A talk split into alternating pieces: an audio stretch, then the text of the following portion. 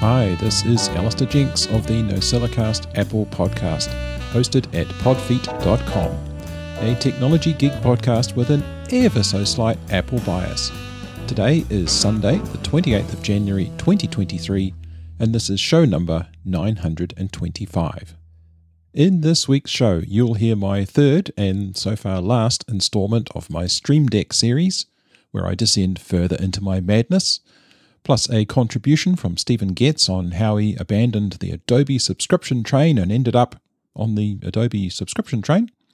But first, Bruce from Tennessee joins us again to talk Finder and Terminal and how to make them play well together. Hi, this is Bruce from Tennessee, also known as Use the Data, with a tip for working with the Finder and Terminal. The problem to be solved is that when working with files, I find some operations to be easier in the Finder and others to be easier in the Terminal. And there are times where I need a terminal window open to the same directory as my current Finder window. There are also times when working in an existing terminal window where I want to either have a Finder window open up in that same directory or get my terminal window into the same directory as an existing Finder window. As Allison reminded me, we've seen some ways to do part of this from the Finder, as explained in an October 2021 Tiny Tip, link in the show notes, the path bar in Finder is powerful. And you can use the option click on a folder in the path bar to open a terminal window in that particular directory. So that's one way to solve one of the three cases. But how can I deal with the other two cases? The answer is a bit of shell script work that I'll describe in a minute. But let me first describe the results. So when I'm in a terminal window on my Mac, I can simply type cdf, short for change directory to finder, and that terminal session will now be in the same directory as the frontmost finder window. Going the other way, I can type f here, short for finder here, and I get a new finder window opened up in that same directory as my terminal session. So if that's not useful for you, then feel free to fast forward to the next chapter in the podcast or move along to another blog entry. Now, I've had this capability for a long time, but in Allison's call for some content, it occurred to me to share this with the Nosilla castaways. The answers come from Brett Terpstra in a blog post that is just under a decade old now and links to both Brett's site and that specific post. I was pretty sure that this had come from Brett, and his site, like Allison's, has a great search feature, so finding that post wasn't that hard once I went to go look for it.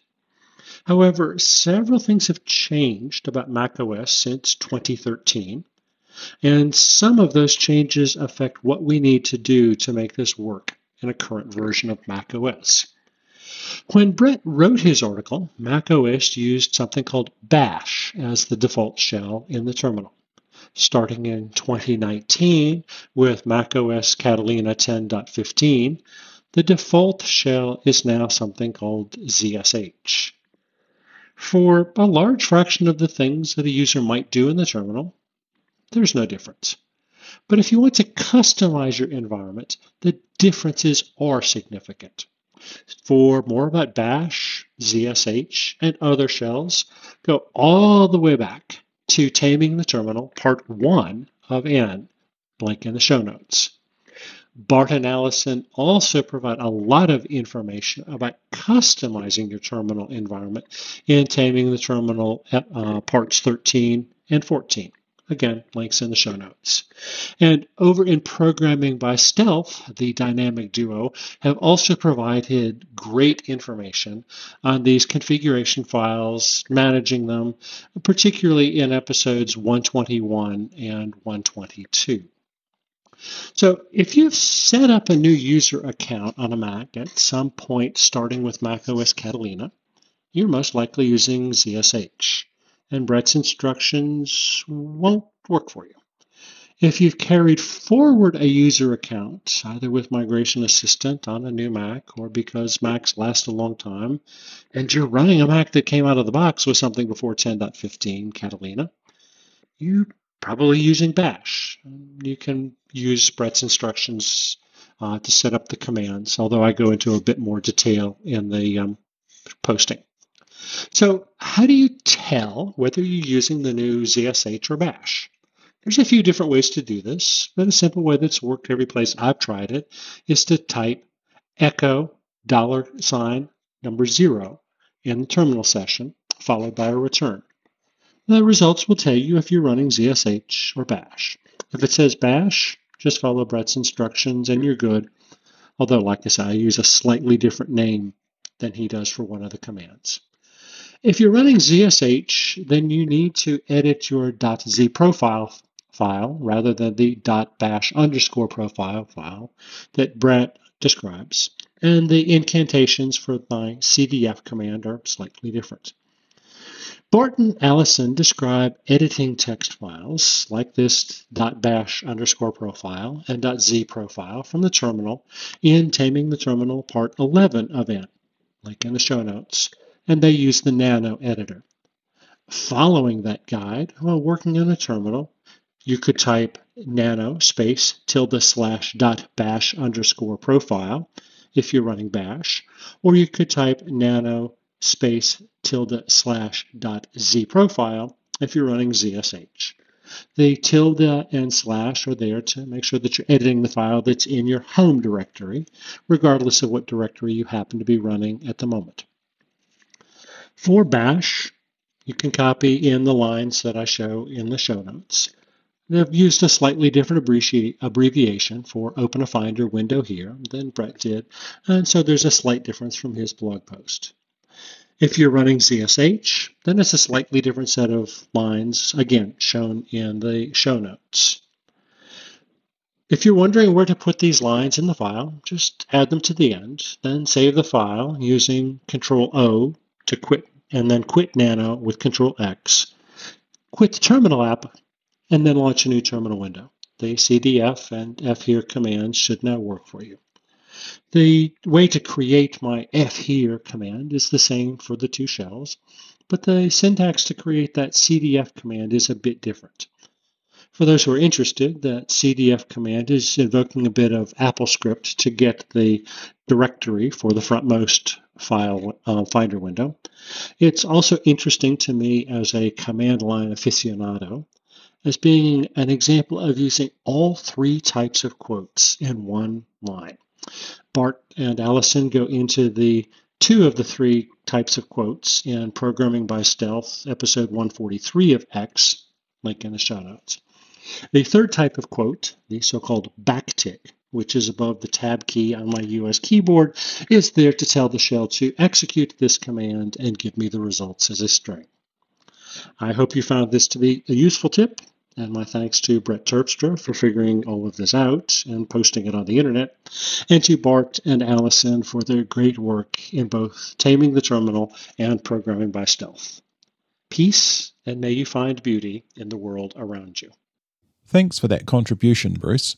I think I'm going to set up those commands for myself because when I develop scripts to solve a problem, I always end up using both Finder and Terminal and it is certainly a pain point getting them both to be in the same place, particularly if I am using multiple directories. The only thing that's missing for me is something to remind me to use them. And now it's time for Stream Deck Down the Rabbit Hole, Part 3. At the end of Part 2, I had a really useful set of buttons, many with nice button faces, and I was looking into how to get live information to display on a button. I knew there were plugins that did this for their specific functions, but I could not figure out how I could get my own information shown. I posted a question on the Mac Power Users forums and was pointed to an application called Better Touch Tool, or BTT for short. I'd looked at this software before and even trialed it, but I didn't really see myself using custom gestures on my mouse or trackpad, which were its flagship feature. However, now I was being told it could handle Stream Deck buttons, I checked it out and was amazed at the feature set included in this software. At its core, BTT has many types of triggers and many types of actions, and you can wire these together in any way you can imagine. The triggers include the aforementioned custom gestures, but also keyboard shortcuts, text snippets, Siri remotes, MIDI device controls, a BTT remote app on your phone, the MacBook Pro Touch Bar, and, as of a recent version, the Stream Deck. Actions include, well, everything. There are 15 different categories with actions like sending a key press to a specific application, a requirement I mentioned in part 2, performing a mouse click, hiding an application, running a script, opening a URL, resizing a window, and putting the computer to sleep. In all, there are over 150 defined actions, and while many are very specific, like press F19, some are very flexible, like run a script or send a key to an application. BTT addresses the Stream Deck in one of two ways. You can either install a native Stream Deck plugin, which BTT will then communicate with, or you can quit the Stream Deck software altogether and have BTT completely control the Stream Deck. I dipped my toes in the water with the plugin until I got an idea of what could be achieved, then very quickly went all in with full control. Because I made this leap fairly early in my Stream Deck journey, there may be things I mention here in the context of BTT, which are in fact possible with the native Stream Deck software. The BTT interface is fairly straightforward. Where I disliked the clunkiness of the Stream Deck software, BTT is a lot more obvious to me, though it does have some quirky bugs you will almost certainly have to work around. One is when deleting actions from a trigger. It doesn't seem to like deleting more than one at a time. I must get around to reporting that one. The application is hierarchical in the way it works. On the left is a list of applications. There is a special entry of all which contains triggers and actions that will apply regardless of the currently focused application. Then you can set up triggers that only appear when the named application is focused. A good example of the usefulness of this is having buttons on my Stream Deck to set Finder tags, which only makes sense when Finder is the focused application. On the other hand, my light controls make sense no matter which application has the focus. The next level is the trigger types. There are separate sections for Stream Deck, Touch Bar, keyboard, mouse, etc. This makes a lot of sense as the different trigger types have quite different requirements. There is no need, for example, to have an icon for a keyboard shortcut like there is for a Stream Deck button. Next is the groups and top level triggers. I should preface here that I've mostly only worked with Stream Deck and touch bar triggers thus far. Groups on the Stream Deck manifest as a button, which, when pressed, opens up a whole new set of buttons. I have all my light controls in a group, for example. The first action to set up a Stream Deck button is to add a trigger, which, broadly speaking, represents a single button. You then get to configure the button, including some rules for when it will appear, such as based on modifier keys being held down or only on certain Stream Deck devices if you have more than one. You can also position the button explicitly or leave it to BTT to flow into an available spot on the device. The other aspect to buttons is their appearance. Delightfully, BTT has built in support for SF symbols, so you can easily create decent looking buttons with very little work. You can also put regular text on them, and there are controls for colors and sizing and positioning of the symbol or text and color of the background. My preference is to create my own image, and this can be very simply dragged into the configuration. There is an oddity in how BTT handles custom button images. It seems like it wants a 96 pixel square image by default. However, I have conclusively proven that my actual Stream Deck buttons are 72 pixels square. I just create my buttons at 96 pixels and drag them in, and it all seems to work. So it's not a problem as such, unless you're trying to be pixel perfect. With basic configuration and appearance set, the real fun begins adding the actions. Unlike Stream Deck's clunky multi action action, BTT expects you to add multiple actions. My longest one to date has 26 actions. Adding actions is fairly straightforward, although another bug rears its head here. When you add the first action, the application jumps back to the top level of its hierarchy, so you do not immediately get to edit your action. If you're in a group, this is quite disconcerting as you're taken back out of the group. It's easy to just go back into the action, but there are a few paper cut bugs like this. As soon as you have configured any triggers and actions, they are live. Though with groups, it seems you have to exit the group and return to see new buttons or new imagery on existing buttons. So I have described a greatly expanded, if somewhat buggy version of the native Stream Deck software. Is that worth the price of BTT? I think so, because it has a much wider array of capabilities for the Stream Deck and, even with the bugs, it's easier to build up complex action sequences and also to have your buttons adapt to the current environment. Then you can add in all the other capabilities of the software. I have a touch bar equipped MacBook Pro I've never been against the touch bar, but neither had I really made much use of it until I got BTT. Now I have a battery percentage and charge time indication, the latest readings from my personal weather station, which opens my Weather Underground webpage when tapped, a list of ejectable drives, which ejects those drives when tapped, and an indicator of current Bluetooth status, which toggles Bluetooth on or off when tapped. For me, the main thing BTT has enabled is total nerdery. In part one, I described how I set the lights in my study for my nights on call. That process has changed a few times and currently does this 1. Turn off the canvas light panels. 2. Set all of the room lights to bright green for 4 seconds. 3. Set all of the room lights to bright orange for 4 seconds. 4 Set all of the room lights to bright red for 4 seconds. 5. Drop the brightness of the room lights to 10%. 6. Set my Mac screen brightness to 10%.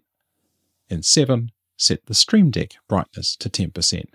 This takes a total of 26 steps, mostly calling a shell script I developed as a wrapper for very long home control URLs. My current Stream Deck configurations include the lighting group with five buttons for room light control, five to set scenes on the canvas, and four to set the canvas brightness to fixed levels, including off. The Microsoft Teams group with nine buttons. A laptop battery level indication. This button doesn't do anything, but its appearance is set by a shell script, so it shows me the current battery percentage. Seven Finder tag buttons, six colors and a clear, that appear only when Finder is focused, these run an Apple script, which in turn calls a shell script.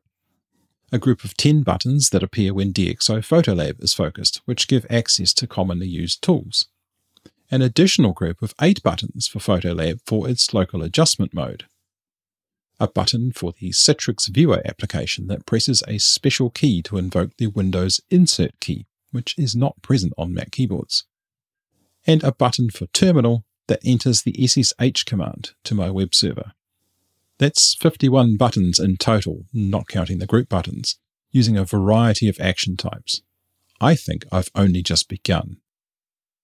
Next, Allison sneaks in again for a chat with Stephen Getz about Stephen's journey through software for his photography.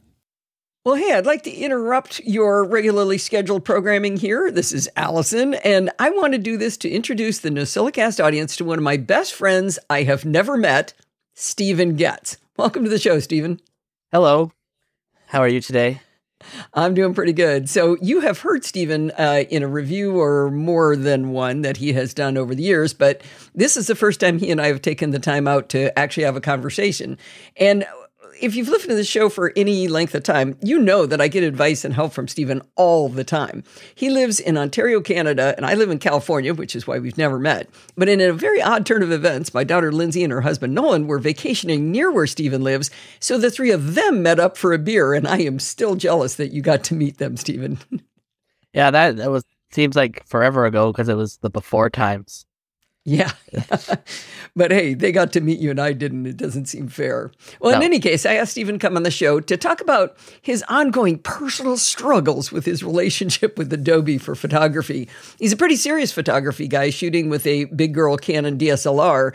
So, um, it, it, it's a funny conversation, I think, because it, it, has to do with trying to divorce himself from Adobe and yet coming back over and over again. So, uh, can you can you start at the beginning of the story? Uh, like, why did you leave Adobe Lightroom? What is a, Adobe Lightroom? What is it used for? Start at the beginning of the story. So, I guess I'll start out with Lightroom, And uh, Lightroom is a software for organizing and editing and tagging and sharing your digital photos.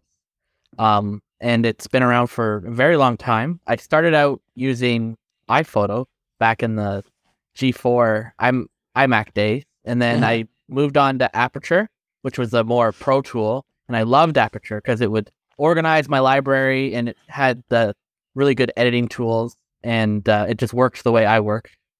yeah, you could uh, actually do like brush level editing, like you could brush in a, a, a burn or, or a or a color change and things, right? yeah, and the tools worked how I liked wanted them to work. They the when I moved the adjustments like the black and the the highlights and shadows, they moved how I expected them to move, if that makes any sense.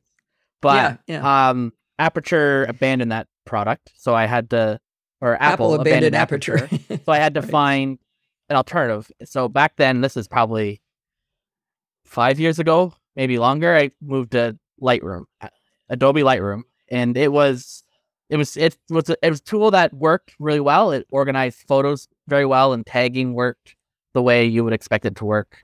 Um, and the tools were at, were at the time state of the art tools for uh, noise and editing and changing how your pho- raw processing. I okay. mostly use I use Lightroom for almost entirely raw photos from my Canon DSLR, and Okay. um, anything like from my iPhone, I just use Photos, Apple Photos for. So oh, I.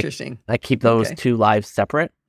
Um, but uh, so app or Lightroom didn't. I wasn't as happy with Lightroom as I was with Aperture, but Aperture was dead, and I've always learned that once the product dies, to move on from it instead of trying to make instead of trying to make it work for me longer than it is intended to. If that makes sense, Right, like like Dan Moren said, quit it before it quits you. yeah, well, especially with Apple, because once they abandon things, they uh they'll update the operating system, and then you're like doing like hacks to try just to get it to work with the newest version of the operating system. So the other problem I- is if you if you do it late, I found that you you end up being one of those people asking a question about how to migrate when everybody's forgotten how to migrate. no, exactly, Right. and all the all the information you'll find is two years old, and it, Right. they've changed how it, it works, or because they don't need to worry about that. Because, but um, so I moved on to Lightroom, and Lightroom met my needs, but the the niggles with Lightroom for me are the subscription. They're uh, a subscription model, so you have to pay monthly for Lightroom, and Can you pay for just Lightroom?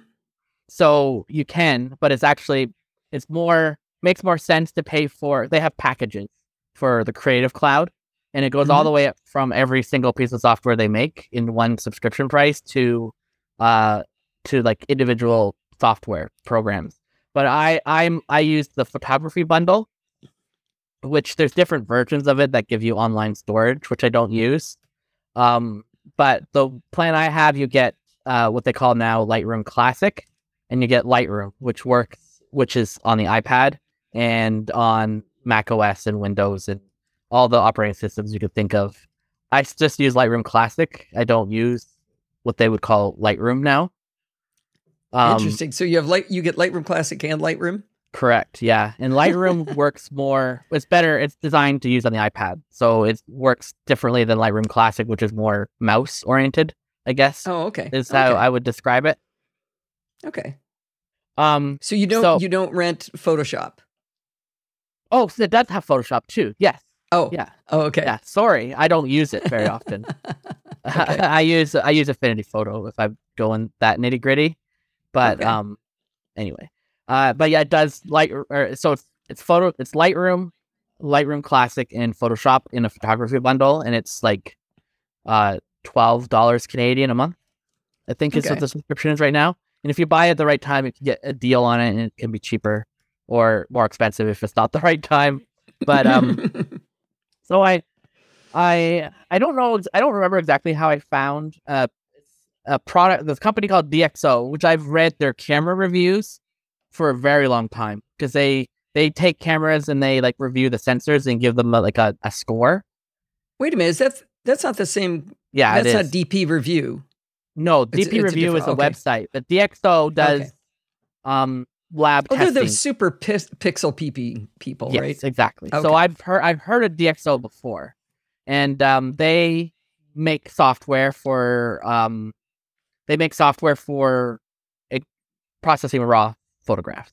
And So Graham Shepard just talked to, to us about DxO something recently, and Yeah, Alastair so has talked about DxO pure- something. I think what he uses is pure raw. I think, and that is that is what that is their engine for um, rendering raw files. Okay. And the software that um, I use is Photolab, which is by DxO, and that matches their rendering with the library modules, so you can organize and edit your photos at the same time. okay, so it's a Lightroom equivalent. Yeah, or or Photos, Apple Photos, the the uh, the Mac app. Just think of it as a more just like Aperture, a more pro version of that. Okay, so the main reason that you looked at DxO, um, sorry, F- Photolab, was because you were tired of paying the, the subscription. Was there any other reason? Um, I thought I always felt that Lightroom, the editing was a little clunky on it. Um, and this was before they they've they've added a lot of features since I had switched away a couple of years ago. So Okay. we'll go back to that later. But um, I just the editing was just clunky feeling. It just felt it felt felt more like a Windows piece of software that I was running on my Mac because oh, it's interesting. it's well it's multi-platform, right? So um, Let me interrupt really quickly here uh, because we haven't necessarily defined for non-photographers that that raw photos basically contain more information. They they uh, I'm not going to get into depth and and that sort of thing, but they contain more information that you can do more editing to get higher dynamic range within your photos, and then you can compress them down into a JPEG, what we would standard see or like like HEIC sort of on the uh, on the iPhone. But it, it's basically just more information, big files. You edit, you can uh, do a lot more to edit them, bring out shadows, uh, bring down brightness, and and get a better f- picture. Just wanted exactly. to interlude Yeah. that. So I Okay. found I ran into uh, DxO Photolab. It was Photolab four at the time, and it was probably around. I want to say it was the fall. It was in the fall because I I tried the trial of Photolab four, and I ended up finding Photolab five on sale, and I purchased Photolab five because it was. oh, cool. If you wait till it's on sale, you can get it like for seventy U.S. dollars for, and it's it's no subscription, so you can use it forever for that seventy dollars. So that was less than a year of like. So I thought, you know what? I'll try it for a year and see how I like it Oh, that's a good idea. Okay. because I I, I saw that um the it makes nicer looking. It renders the photos nicer. The more to me anyway, the with less work, if that makes sense. Um, like you have to do it's a lot less fiddly to get the pictures to look the way you want or the way I like them anyway. Everyone has their own preferences, but um, but it's got some it's it's got some advantages over Lightroom. Uh, like it's no subscription. Uh, they update it all the time.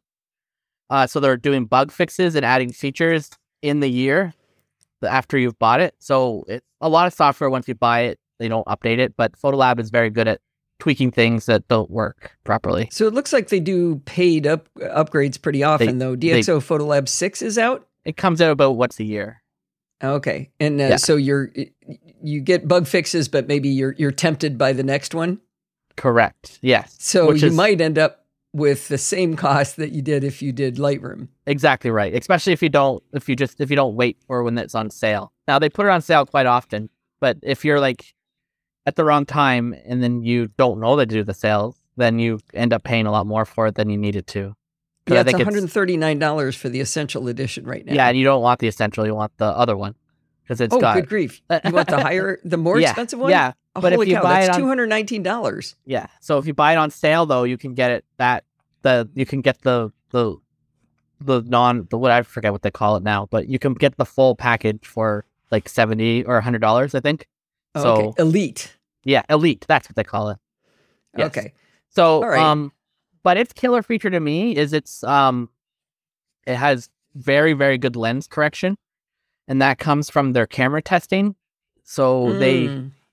because they test every not just the camera body they test the camera body with specific lenses and then they i don't i don't know exactly what the the secret sauce to how they do it but they have profiles for body and lens together So this is uh, correcting like for lens distortion on the yes edges. yeah and then and it does uh it does sharpening in spots that it knows that lens is um soft. Weaker.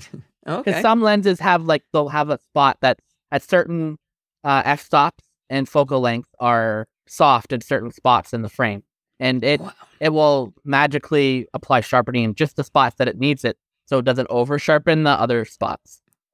That's Oh. cool. It's very it's very smart. Their lens correction is very good, and it's again it's not just like oh it's because it's a it's a 80D or whatever. It's right down to that lens and the camera together. So um and it they also have very very good uh noise reduction. They call it DeepPRIME and they iterate it probably once a year too. I think it's like deep DeepPRIME plus or something now. Okay. but- Is that so? Is that a separate package you can buy standalone? I think they have a standalone tool cuz they they bought Nik. I don't know if you remember Nik Yeah. the Nik plugins, they bought Nik. And some of the Nik stuff shows up in there in in um in Photolab. You just don't know that's where it's from. Uh, okay. Like I, I recognize controls from the Nik plugins that I used to use with Lightroom like forever ago. Okay. But its its noise reduction is very good. Um, I, I think it uses AI, but everything uses AI, AI now. It feels like. Stephen's had me send him a couple of photos and what he's of, of my own where I know I've done everything I can to fix the noise and he sends it back and I've just been blown away. Those are that's that's pretty cool. So that's something to look at right now, $129 for Pure RAW. Yeah. So Pure RAW gives you DeepPRIME and the lens correction, but without the organizing bit, if that makes sense. Okay. Um, and so you can use it with if you are comfortable with um, photos, but aren't ha- eh, Apple photos, but aren't happy with the editing tools. Which is, I did try photos, but I don't like. I can't. I can't edit with it. I tried. I, I gave it a really good shake because why buy software if I have if I'm already paying for software? Why not, right? But I just couldn't. Yeah. I, Now, sadly, they don't support Apple Pro Raw. And they're saying because Pro Raw is not a true RAW format, it's an Apple proprietary format. So Yeah, it had something to do with having to use use. Apple's uh, Apple's software to do it, and that they don't have that built into there or something. okay. Uh, Lightroom does it, so I don't know about Adobe. Adobe's also a lot bigger than DxO, so Right. Okay, um, so you're happy now. You, you're in you're in DxO Photo Lab. You've got this great organizi- organizing tool. You've got great software tools for editing your photos. But yes, then you went back. yes. So I wasn't happy with the. Uh, I will say DxO still has a lot of work with the organizing uh, tools part of their Mm. tool. Um, it just didn't. It's it's really hard to explain. It just didn't. Um, I just found myself always looking for photos when on Lightroom I could find them a lot easier. Even tagging, uh, tagging was tagging tools are not great in DxO. Again, they're getting better, Oh. and they're a lot. At six, apparently, is a lot better than five, and five was a lot better than four. But I just thought if I before I bought six, I really thought I'm gonna give Lightroom another chance because they have a trial. So I thought try the trial. I just find Lightroom's organization more natural uh, to how Did you I feel work. like you were coming home when you went back? Yeah, I it almost did. Yeah, like it's and again, DxO is not bad, and I would definitely recommend it if if someone wanted to try something other than Lightroom. But it's just it was again, it was like coming home to how it worked, and the same with the editing tools. Again, DxO's tools are very good. They just I don't know, it's hard to it. uh, It's just they work. Uh, Lightroom works the way I like it to work, in the way I would yeah. expect it to work, and in the time I have available to sit down and work on my hobby, uh, Lightroom let me do more in less time. So are you nutty with your tagging the way Alastair is? No, where Alastair I know I'm not Alastair. this massive architecture. I'm not sure anyone else on Earth is as nutty as Alastair is about about the tagging. no, I generally just I really hope this plays during Alastair's show so he can do the rebuttal. I just tag. Um, I usually tag like the event, like like uh, son's birthday, or and the people in it, and I the place because my camera doesn't have GPS on it, so not all my photos are geotagged. So Okay. it might be like Walt Disney World, Jack, uh, uh, Dumbo, or something like that, just so that if I'm looking for something like specific, that I can find it just by typing out Magic Kingdom or Walt Disney World. And I don't worry about I, ju- I just do that with uh, in photos. I, I've started doing a little bit of tagging, but for uh, just a very specific couple of categories. But I uh, I just create an album for the event and I name it with that. And and by the way, folders are not searchable, just so you know, in photos, but album names are. So I create folders by quarter, by year, and then within that I have albums, and I just drag all the photos from you know Sienna's birthday go into into a folder or into an album, and then. Uh, of course, most of my photos have have geotagging, but you can now in Apple Photos you can actually add the geotagging. You could select a bunch of photos and say this was at Disney World. Yeah, and I could do that in Lightroom. Just I don't. I don't. I should. I should take more time and do it because you can do it on, when you import them, but mm-hmm. I don't. I, I just import them. Maybe it's because I'm too impatient to look at them or something. when you when you say tagging, is that the same as keywords? Yes. Yeah. Yeah. Okay. Okay. Yeah. Because yeah, I knew that's where Alastair had his. In his fact, they probably hierarchy. even use them, call them keywords in here. I just, I just call yeah. them tags. I always get confused on the difference between the two. When you switched from Lightroom to DxO and back to Lightroom, did it retain all of your keywords? Uh, it does because uh, DxO and Lightroom store a lot of their information in what's called a sidecar file. So it'll be a little file. Uh, both of them leave your files on your on their drive. Like they're not in a package like photo. Okay. Like photos. Okay, not in the like, database. No. So it's it's a like you can move pictures and stuff in and out of them, and okay. um, so they store all the te- uh, the keywords, and um, both of them would store even edits in sidecar files. So uh, okay, so you always have the original file. Yes, and in fact, I'm now running across um since I moved back to Lightroom and I stopped using Lightroom for a couple of years, there are older files that the edits are still there, even though I like don't even have that old library. I like made a new library, but it's oh, kept it kept wow. ratings and keywords and even the the edits. Like I can go in and see the I I, I redo edits a lot, but I but um yeah, I could hmm. go in and see the old edit and I had that on that and tweak it a little bit because it's all in the sidecar file. It's not in the library file. That's pretty cool. So eh, this is this is kind of interesting what I enjoyed about listening to you in we text chat all the time. We we're actually looking at each other in video, which we're pretty sure we may never have done before, maybe once. Yeah, um, maybe once. But we text chat eight times a day, I think. Um, but what was funny was you. It was almost like you felt dirty going back to Adobe. Well, yeah, because everyone like again, it's the subscription model. I really like. I like the subscription model, and I don't like the subscription model. I like the subscription model because I, it allows developers, big ones and small ones, to uh, keep bringing updates to their software and know that they have a steady income to do that, right? right? Like, and there's a lot of like smaller people that have gone on to subscriptions and they explain why. Like 1Password, for example, is a good one. Um, and it makes sense to me, right? Because that steady income allows makes it less of a risk to bring on staff and help you develop your software. Mm-hmm. But I also like it's also can be depending on the software. Like for like for me and a lot of other people, thirteen dollars a month is a lot of money to spend on their like their hobby. Right. I guess what you've learned though by by your experimental uh, path was that it's a fair price because yes, DxO I, is doing much of the same kind of work and it's the same price in the end because you have to you essentially have to buy it once a year. I and yes, and that's to. what I've that's what I've come. That's what I've found because it was when I was looking into buying uh Photolab six. I'm like, what's the difference if I'm going to spend hundred dollars a year on Photolab six or on Photolab, or am I going to spend hundred twenty dollars a year on Lightroom? Like twenty dollars is not a big difference over a whole year. So, right.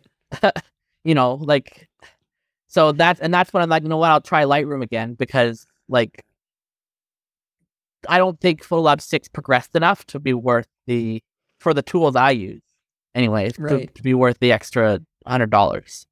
I guess one of the nice things is now you have a little bit of the best of both worlds because you have the subscription for Lightroom where you're more comfortable with the library. But if you ever want to go over and use the noise reduction tools in DxO, you've still got DxO 5. Well, what's really nice is DxO does have a plugin for Lightroom where you can round trip photos.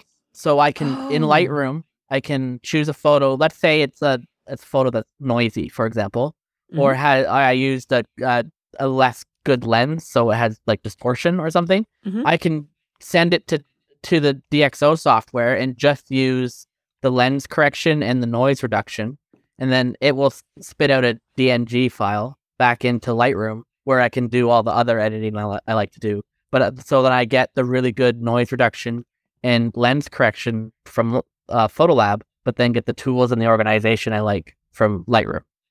Oh, that's great. That's really cool. Well, I don't think you should feel dirty going back to to Lightroom. It sounds like you did a uh, a good experiment. You uh, considered it, and I will try really hard to not mock you for paying them. Wow, yeah, that, that I appreciate that. Mocking is basically the the central core of our relationship. So that, that's a big statement I'm making there. and it goes both ways, right? Tell the people it goes both ways. Sometimes, yeah. He's not. All right. Well, for that, I'm going to wind you up. If people want to talk to you online, uh, what would the best way to do that be? Uh, probably just my Twitter uh, at Goatman. I'm also on the Slack as uh, I don't remember what my name on the Slack is. I looked it is. up. You're Stephen Getz. I'm Stephen Getz on the Slack. There you go. Look at that. Yeah, he's he's pretty active in there, and uh, like all the other no, lovely NosillaCastaways. So it's a lot of fun. Well, thanks for coming on. It was it was a treat for me to get to see you and talk to you in real life. Well, as real life as nerds believe in, anyway. Uh, thanks for having me on. Thank you for that, Stephen and Allison. I would just like to make a few clarifications. DxO's two products share some DNA but serve very different purposes. Pure RAW is a RAW converter. It does lens and camera corrections and noise reduction. These two features are DxO's secret sauce. Pure RAW is a drag and drop application. RAW files in and processed images in DNG, TIFF, or JPEG format out. There are very few controls over the processing done. Photolab is a full featured application like Lightroom Classic or Aperture. It has the same RAW conversion engine as Pure RAW, but you get more control over how it works. Then there are the library and usual processing features as Stephen described. It is worth reiterating that the more expensive Elite Edition is the one you want, because the Essential Edition does not have the best noise reduction technology, amongst other things. Also, Apple Pro RAW isn't really RAW. It is synthesized from multiple lenses and already converted from the sensor data into a full RGB image. It does contain a lot more information than the HEIC files, but DxO's secret sauce is decoding raw sensor data, so even if it supported Apple Pro RAW, it'd just be like using Lightroom when it comes to sharpness and noise reduction. My journey in photo processing software has, so far, been Nothing, Lightroom, Aperture, Lightroom Again, Luminar, Photolab, and most recently, Photolab and Lightroom. Keywords are Lightroom's superpower. Stephen called me nuts for my keyword prowess, and who am I to disagree? As an example of why I use Lightroom for keywords, I noted the stats of a recent session. I had 293 photos to which I applied 64 unique keywords, an average of 9 per image, and I did it in only 20 minutes, including defining three new keywords. It is worth noting that Lightroom Classic can be used as a photo library manager, including keyword management, for free. If you have any questions about this, hit me up in the Podfeet Slack. Well, that's going to wind things up for this week. If you like the content I created here, please consider checking out my photography and writing at zkarj.me. I'm an active participant in the Podfeet Slack, usually adding fun content to the Delete Me channel. And you can also follow me on Twitter at zkarj. Did you know you can email Allison at allison at podfeet.com anytime you like? If you have a question or suggestion, just send it on over. You can follow her on Twitter at, at podfeet and you can find her on Mastodon at, at podfeet at chaos.social. If you want to join in the conversation, you can join our Slack community at podfeet.com slash slack, where you can talk to me and all of the other lovely Nosilla castaways. Remember, everything good starts with podfeet.com. You can support the show at podfeet.com slash Patreon or with a one-time donation at podfeet.com slash PayPal. And if you want to join in the fun of the live show, you're going to have to wait until Sunday, February 5th, when you can head on over to podfeet.com slash live at 5 pm Pacific Time and join the friendly and enthusiastic Nosilla castaways. Thanks for listening and stay subscribed.